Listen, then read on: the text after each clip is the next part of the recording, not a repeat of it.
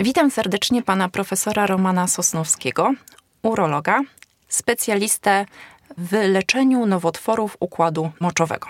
Po drugiej stronie Paulina Słabe, dział medyczny firmy Bayer. Witam serdecznie, panie profesorze. Witam panią, witam państwa. Panie profesorze, chciałabym dzisiaj porozmawiać o temacie dla mnie jako kobiety dosyć obcym, czyli o raku prostaty. Jak dowiedziałam się, jest to jeden z najczęściej występujących nowotworów u mężczyzn i przygotowując się do tej rozmowy, oczywiście przeglądałam, jak to się mówi, pół internetu, ale zwróciły moją uwagę z takiego no, kobiecego punktu widzenia trzy szalenie interesujące informacje. I pozwolę sobie, panie profesorze, tutaj je przytoczyć. Po pierwsze, trafiłam na taki raport dotyczący polskich pacjentów, który mówi, że co u trzeciego pacjenta rak prostaty zostaje wykryty tylko dzięki żonie, partnerce, dzieciom lub wnukom. Drugą bardzo ciekawą informacją było też dla mnie to, że osoby, które pozostają w bardzo dobrej relacji małżeńskiej, partnerskiej, doświadczają mniej stresu związanego z diagnozą nowotworu, a zaangażowanie tej partnerki poprawia jakość życia e, pacjenta. Oraz wspólne podejmowanie decyzji o jakiejś terapii wpływa bardzo pozytywnie na stan psychiczny, jak i fizyczny pacjenta. I ostatnia informacja, która jest również bardzo ciekawa. I tutaj muszę dodać, że pewnie wiele osób będzie miało mieszane uczucia do tego, co powiem, ale trafiłam na wypowiedź profesora Radziszewskiego, który opierając się na jednym z najlepszych czasopism naukowych, powiedział, że bycie w związku małżeńskim czy partnerskim przynosi większe korzyści i ma większy wpływ na przeżycie niż chemioterapia. I co pan profesor na to wszystko powie? No, pytania są rzeczywiście od strony płci pięknej, czyli od strony kobiet bardzo istotne, dlatego że faktycznie e, nowotwór gruczołu krokowego, inaczej e, nowotwór prostaty, jest w tej chwili w Polsce numer jeden nowotworem, jeżeli chodzi o zachorowania wśród mężczyzn. Odpowiada za e, ponad jedną piątą wszystkich zachorowań na nowotwory w tej grupie, czyli w grupie męskiej. Tak. I obserwujemy co roku ponad 17 y, tysięcy nowych przypadków. Takie są dane z Krajowego Rejestru Nowotworów pochodzące za rok 2019. To bardzo dużo. To jest bardzo dużo. To nie jest numer jeden, jeżeli chodzi o przyczynę zgonów, ale widzimy w ostatnich latach czy nawet dekadach stale narastający się odsetek nowo wykrytych przypadków raka gruczołu krokowego. Czy to dobrze, czy źle, może za chwilę na to pytanie, ale na pewno my jako służba zdrowia, jako urolodzy mamy przed sobą istotne wyzwanie w zakresie diagnostyki, w zakresie leczenia, ale także i w zakresie komunikacji i wsparcia, czyli to, co pani powiedziała, wsparcia tych osób, które towarzyszą pacjentowi. Wspomniała pani, czy przytaczając wyniki analizy o wsparciu osób bliskich. Ja powiem to y, na to pytanie, może czy skomentuję to w następujący sposób. Gdy przychodzi do mnie mężczyzna do gabinetu, stuka najpierw do drzwi, otwierają się drzwi, widzę, że jest mężczyzna, a za nim stoi kobieta. I właściwie to ona do mnie mówi, czy wręcz krzyczy: Panie doktorze, proszę sprawdzić, czy mój mężczyzna ma prostatę, bo są z nim same problemy. Mężczyzna jest zapraszany do środka, ale ja jednocześnie zwracam się do niego, ponieważ on jest pacjentem, zapytaniem, czy pan wyrazi zgodę, żeby panu towarzyszyła pana partnerka. Może Aha. czasami jest to ktoś bliski. W pierwszym odruchu mężczyzna mówi: Nie, wolałbym e, sam być, bo to moje intymne sprawy, ale już po chwili przyznaje mi rację i zapraszamy do wspólnej rozmowy, wspólnego nazwijmy zebrania wywiadu również tą osobę najbliższą towarzyszącą. Oczywiście jako lekarz, czy my jako grupa medyków zachowujemy należytą staranność w badaniu fizykalnym, czyli na ten czas badania, czy na czas rozmowy o intymnych rzeczach, prosimy o opuszczenie gabinetu osoby towarzyszące, żeby zachować godność, staranność i tak dalej. Ale w tym momenty, w których rozmawiamy o wykrytym raku gruczołu krokowego lub decyzjach o tym, żeby podjąć jakieś działania, żeby właśnie zanegować lub wykryć ten nowotwór, bardzo często prowadzimy wraz z osobą towarzyszącą. Czy ma to istotny wpływ na wykrywanie, czy ma to istotny wpływ na wyniki leczenia, szczególnie jeżeli porównamy to z innym leczeniem, na przykład leczeniem systemowym, bardzo trudno mi jest się tutaj odnieść do tych wyników, ale na pewno powiem, że efekt wsparcia, efekt pomocy, efekt tego, że dany chory ma przy sobie bliską osobę, jest niezmiernie cenny. Niezmiernie cenny w różnych aspektach. Po pierwsze, spotkanie się z chorobą jako jest nowotwór jest bardzo często rozumiane czy utożsamiane przez pacjentów jako rak to wyrok, rak to śmierć, rak to moje niedługo kalectwo, rak to moje wyraźne pogorszenie stanu zdrowia i tak. Stres wynikający z tych informacji, które docierają nagle do danej osoby, no bardzo często obezwładnia. I ta bliska osoba jest pomocna w zrozumieniu tej sytuacji, która jest w tym momencie. I to jest ten moment rozpoznania. Dalej jest moment zaplanowania dalszego postępowania, najczęściej diagnostycznego czy uzupełniającej diagnostyki, a następnie zaplanowanie leczenia. I znowuż w wyniku stresu, w wyniku zdenerwowania, w wyniku no, jakby skupienia się na czymś innym, pacjent często zapomina, nie potrafi y, zapamiętać tych ważnych kroków, prawda, które są przed nim. Tu osoba bliska jest niezmiernie, niezmiernie cenna. I kolejna rzecz, mamy różne metody leczenia w zależności od stanu zaawansowania. W niektórych sytuacjach, w niektórych stopniach, my mówimy klinicznego zaawansowania, jesteśmy zaproponować w stanie leczenie radykalne, leczenie, które będzie wyleczające, przynajmniej w założeniach. W sytuacji, kiedy jest choroba wyraźnie uogólniona, kiedy są liczne przerzuty, prowadzimy leczenie systemowe, które niestety nie może wyleczyć chorego, ale może wyraźnie spowolnić daną chorobę te leczenia, w zależności, tak jak wspomniałem, od sytuacji klinicznej, niestety niosą ze sobą również i działania niepożądane. Taki chory musi wiedzieć o nich, musi być na nich przygotowany i ta rodzina, czy najbliższa osoba również jest tutaj bardzo, bardzo istotnym e, wsparciem. I ostatnia rzecz, którą pani poruszyła, która jest dla mnie niezmiernie ważna i my jako urolodzy przykładamy do tego naprawdę coraz częściej należytą staranność, to jest to wspólne podejmowanie decyzji.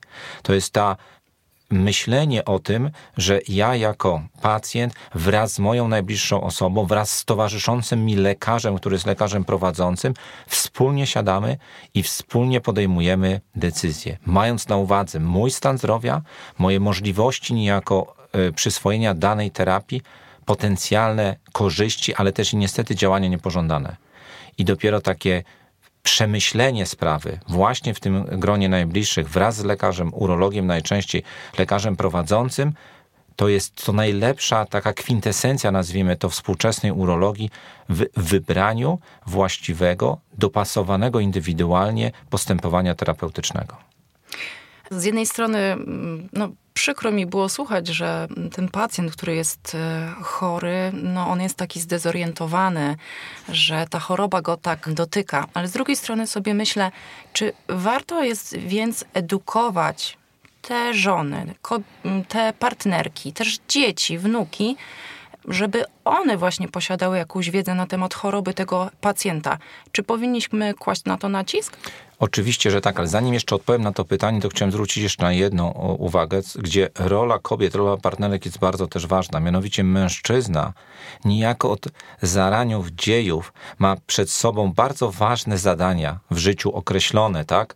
Takim e, no, przykładem jest opieka nad rodziną, zapewnienie dóbr materialnych. Wyznaczane są różne cele, czy to prywatne e, w zakresie rodzinnym, czy zawodowe przed mężczyzną. Mężczyzna chce koniecznie osiągnąć i obawia się choroby, że to będzie coś, co przeszkodzi mu. Tym bardziej jest w stresie, dowiadując się o problemie, jakim może być e, nowotwór, tak? Czyli jakoś musimy wziąć pod uwagę również tą psychikę, e, te obarczenie takim, mm, czy obciążenie zadaniami, które stawiane są przed mężczyznami. I dlatego właśnie może odpowiem tak trochę kolokwialnie, lubimy wyedukowanych pacjentów, zarówno pacjentów, jak i partnerki e, pacjentów. Czyli jeżeli po drugiej stronie stołu lekarskiego w gabinecie siedzi osoba, która rozumie, co przed nim, jakby co proponuje a w szczególności jeżeli to są właśnie osoby, które towarzyszą. One może trochę bardziej na chłodno, może bardziej spokojnie przyjmują do wiadomości, racjonalnie podchodzą do danych sytuacji klinicznych i dają szansę na zaplanowanie kolejnych elementów. No i wchodzimy tutaj właśnie w ten e, temat edukacji. I od początku sobie tak zaplanowałam, że ta nasza rozmowa będzie miała taki walor edukacyjny. I szczerze mówiąc, przygotowując się do niej, trudno mi było wybrać jakieś zagadnienie, bo tych zagadnień było tak wiele i były dla mnie tak obce, że ciężko było coś naprawdę wybrać. Ale wszędzie pojawiało się takie słowo, które pewnie wśród szczególnie naszych słuchaczy, którzy są mężczyznami, wzbudza no, na pewno jakieś emocje. To słowo oczywiście to kastracja. O co chodzi z tą kastracją, panie profesorze? Bo widziałam też tam takie hasła jak, nie wiem, oporność na kastrację, wrażliwość. Co to znaczy w ogóle?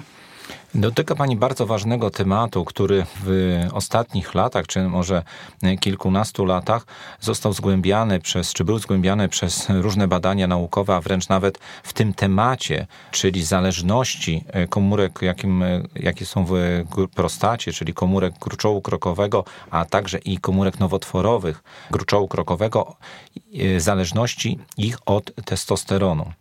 Nawet w tym temacie w urologii chlubimy się, że mamy nagrody Nobla jako jakby takie o, e, rzeczywiście kroki milowe czy odkrycia, które Aha. zmieniły bieg wydarzeń, zmieniły podejście nasze, jeżeli chodzi o terapię.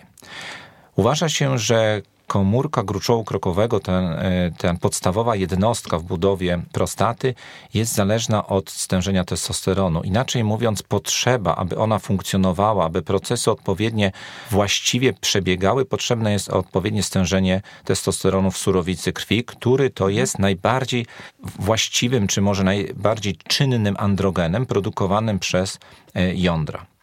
W momencie, kiedy zabraknie tego testosteronu, kiedy dochodzi w sposób wymuszony, czy w sposób sztuczny, czy przypadkowy do obniżenia stężenia, wtedy te procesy wyraźnie spowalniają. Mówimy o zdrowym gruczole krokowym. Ale podobne zależności zauważono w chorobie, jaką jest nowotwór gruczołu krokowego. Inaczej mówiąc, wtedy, kiedy w surowicy krwi obniżamy poziom testosteronu, właściwie można powiedzieć do wartości bliskich zeru, zauważyliśmy, że choroba, jaką jest rak gruczołu krokowego, wyraźnie spowalnia. Niestety nie cofa się całkowicie, ale wyraźnie, wyraźnie wyhamowuje. Te procesy biologiczne po prostu zostają spowolnione. Jaki jest dokładnie mechanizm takiego działania? Nad tym jest prowadzonych wiele badań, ale mówimy o, o procesie kastracyjnym, czyli ta kastracja oznacza obniżenie stężenia testosteronu w surowicy krwi. Takim podstawową historycznie metodą kastracji jest po prostu usunięcie jąder. I wtedy mówimy o kastracji chirurgicznej. Jądra, tak jak wspomniałem, są głównym źródłem testosteronu w organizmie, tego najważniejszego męskiego androgenu. W związku z tym, jeżeli tego źródła nie ma, tego, to stężenie testosteronu jest minimalne. Są inne organy, które również produkują niewielkie ilości tego hormonu ale możemy też wywołać kastrację, czyli to obniżenie testosteronu w sposób sztuczny. Działając w skrócie, mówiąc na układ e, podzgórze przysadka, który w konsekwencji jest zaburzony przez różnego rodzaju substancje, przez leki i e, nie ma stymulacji jąder do produkcji testosteronu. Efekt kliniczny czy efekt biochemiczny jest bardzo podobny, czy to kastracja chirurgiczna, czy kastracja farmakologiczna. Jako e, lekarze obserwujemy bardzo wyraźny wpływ właśnie obniżenia tego stężenia testosteronu na chorobę, jaką jest rak gruczołu krokowego, w szczególności gdy jest to proces uogólniony, proces rozsiany z licznymi przerzutami. Opowiem Pani taką sytuację ze swojej praktyki. Jak tylko zaczynałem edukację, kiedy, kiedy uczyłem się być urologiem, odbywałem specjalizację. Pamiętam, że przyszedł, a właściwie ledwo wszedł do mojego gabinetu urologicznego, który pracowałem z mm, takim superwajzorem, z kimś, kto, e, od, od kogo się uczyłem. Mężczyzna właśnie chory na raka gruczołu krokowego uogólnionego nie miał jeszcze wdrożonej żadnej terapii i została właśnie rozpoczęta terapia polegająca na farmakologicznej kastracji, na farmakologicznym obniżeniu stężenia testosteronu do wartości bardzo niskich. Za 2-3 tygodnie spotkaliśmy się z tym mężczyzną celem weryfikacji jego stanu ogólnego. On wszedł na własnych nogach. Był osobą właściwie bez bólu, bez konieczności przyjmowania tabletek przeciwbólowych. Ten efekt, pamiętam, mnie zszokował. Był tak spektakularny, tak widowiskowy, w pozytywnym tego słowa znaczeniu. I tak faktycznie jest. Pani poruszyła jeszcze jeden ważny bardzo wątek, który mówi o oporności. Co to znaczy, że mamy oporność na kastrację? No niestety, komórka nowotworowa w początkowym okresie, gdy obniżamy y, stężenie testosteronu w różny sposób, czy to chirurgiczny, czy to farmakologiczny, odpowiada w ten sposób, że spowalnia swój proces biologicznego y, życia. Ale po pewnym czasie dochodzi do dalszego uruchamiania niejako procesu nowotworowego, pomimo stężenia niskiego czy kastracyjnego testosteronu w surowicy krwi. Mechanizm tego jest dosyć złożony. Trudno do końca wypowiedzieć, jakie są tutaj takie punkty, które za to odpowiadają, ale prawdopodobnie receptory, które są pobudzane przez androgeny, przez testosteron, ich liczba staje się jakby większa, ich wrażliwość jest jeszcze większa, czyli wystarczą minimalne stężenia testosteronu, aby pobudzać procesy biologiczne w komórkach nowotworowych raka gruczołu krokowego, a jest też i taka teoria, która mówi o wewnątrzkomórkowym, wewnątrzkomórkowej produkcji testosteronu, czyli jakby uzależnienia się procesu namnażania się komórek nowotworowych raka prostaty od testosteronu, który jest w surowicy krwi. Są to mechanizmy złożone, wciąż badane, ale efekt jest dla nas jako klinicystów następujący. Wdrażamy u chorego z chorobą ogólnioną raka prostaty działania, które obniżają stężenie testosteronu, wykonujemy czy doprowadzamy do kastracji.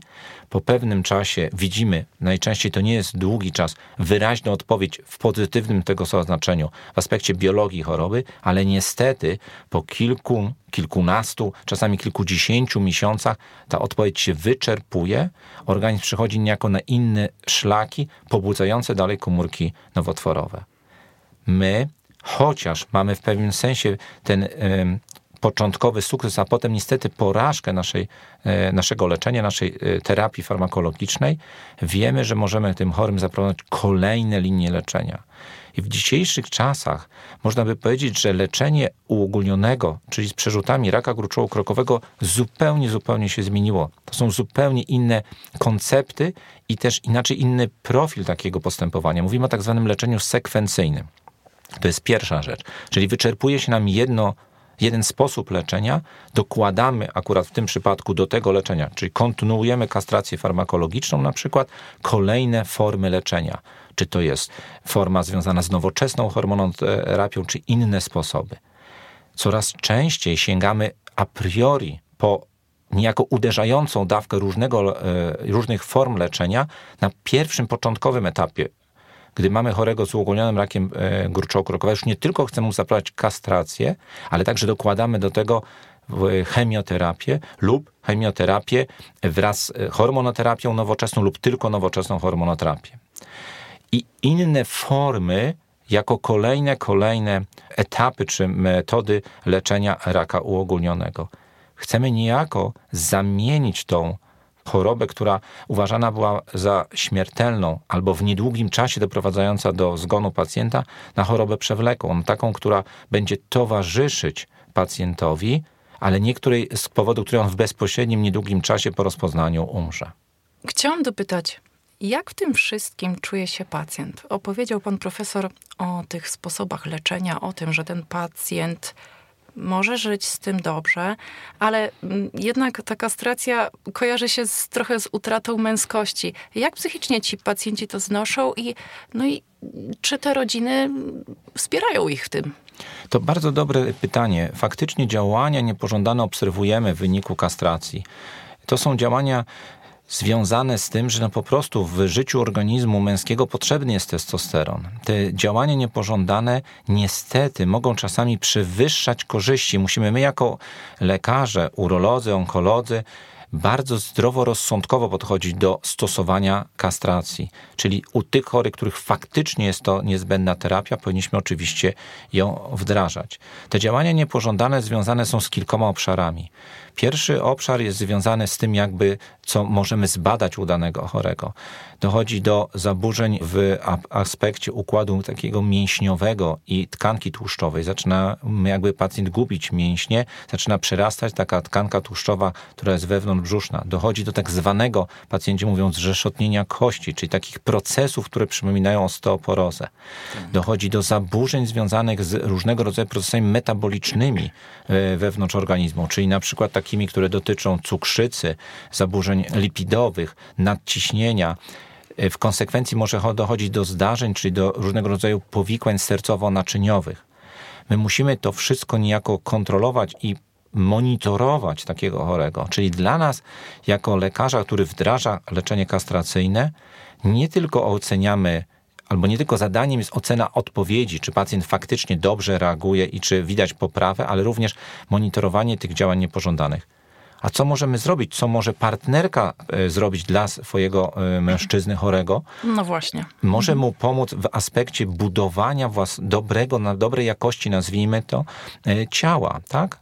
Ciała mężczyzny. Czyli po pierwsze doprowadźmy do regularnych aktywności fizycznych takich regularnych, to oznacza, nie musimy raz na miesiąc no, spędzić wiele godzin na siłowni, tylko mówi się o około kilku treningach w tygodniu, nie intensywnych, ale regularnych, trwających na przykład 45 minut. To może być spacer, tak? To może być jakiś rodzaj niewielkiego e, treningu fizycznego całkowicie zaprzestańmy e, stosowania różnego rodzaju używek, prawda? Głównie chodzi o papierosy, bo wiemy, że one również w destrukcyjny sposób no, pogarszają jakość naszego życia.